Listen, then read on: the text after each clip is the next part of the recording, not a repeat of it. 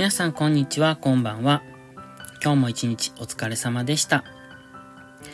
このチャンネルは私、たかしが日々感じたことをつぶやく独り言です。もしよろしければごゆっくりしていってください。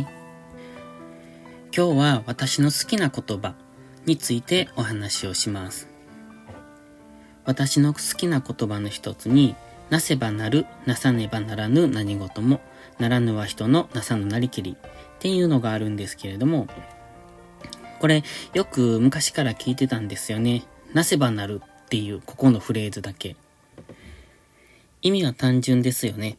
やればできるんだよっていう、そんなことを言ってます。素晴らしくわかりやすい激励だと私は思ってるんですよ。で、この言葉って、上杉鷹山っていう方が言われた言葉だと伝えられてるんですけど、この方、山形県の方なのかな？あの、歴史は詳しくないのでちょっと調べたんですが、この言葉を知ったのは山形県に旅行に行った時でした。山形県に行ったというよりも、実際は福島県に行って、そのついでに山形も回ったっていう、そんな感じだったんですけど、行ったのがちょうど東日本大震災が起こった後でした。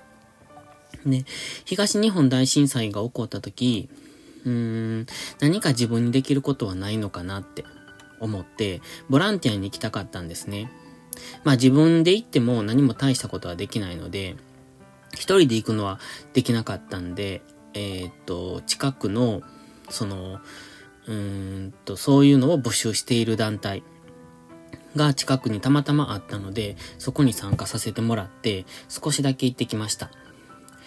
で、瓦礫の片付けとかを少しだけしてきたんですけれども、その数年後かな今度はボランティアじゃなくって、福島、そちらの被災地に、えー、っと、お金を落としに行こうと思って、それで旅行に一人旅をしてきました。その時に山形県を回って、そこで見つけた、この上杉鷹山の像かな？何かのところに書いてたと思うんですよ。で、それを見て、それを見たのが初めてでした。で、その時初めて、なせばなるっていう、その先の言葉を知ったんですよ。この言葉を知った時というか見た時ですね。自分の中にすごく衝撃が走ったのを覚えてます。ハッとしたっていうか、なんか心臓を貫かれたっていうか、そんな感じでした。だってね、なせばなる、なさねばならぬ何事も、ここまではいいんです。その先です。ならぬは人のなさぬなりけり。つまり、できないのはあなたがやらないからだよって言われたんですよね。すっごいこれ心に響きました。今でもこれは忘れてないんですけど、やらないからできないんだってはっきり言われてしまって、じゃあ、やらないっていう選択肢はないなって思ったんですよ。結構みんなやらない人って多いんじゃないですか？しかも、大人になればなるほど、やらない理由を探しますよね。できない理由っていうのか、やらない理由っていうのか。経験を積めば積むほど、できないってことに気づくのが早くなっていく。そうすると、あ、きっともうこれ自分にはできないな、とか思ってしまう。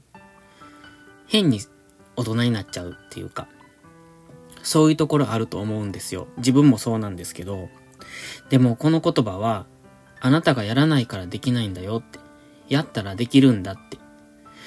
そりゃ、もちろんできない時もあるかもしれないですけど、まずは、やるってことをしないことには、できるもできないも最初から諦めてるって、スタートラインにも立たないって、そんなのはないなって、この時に衝撃が走りました。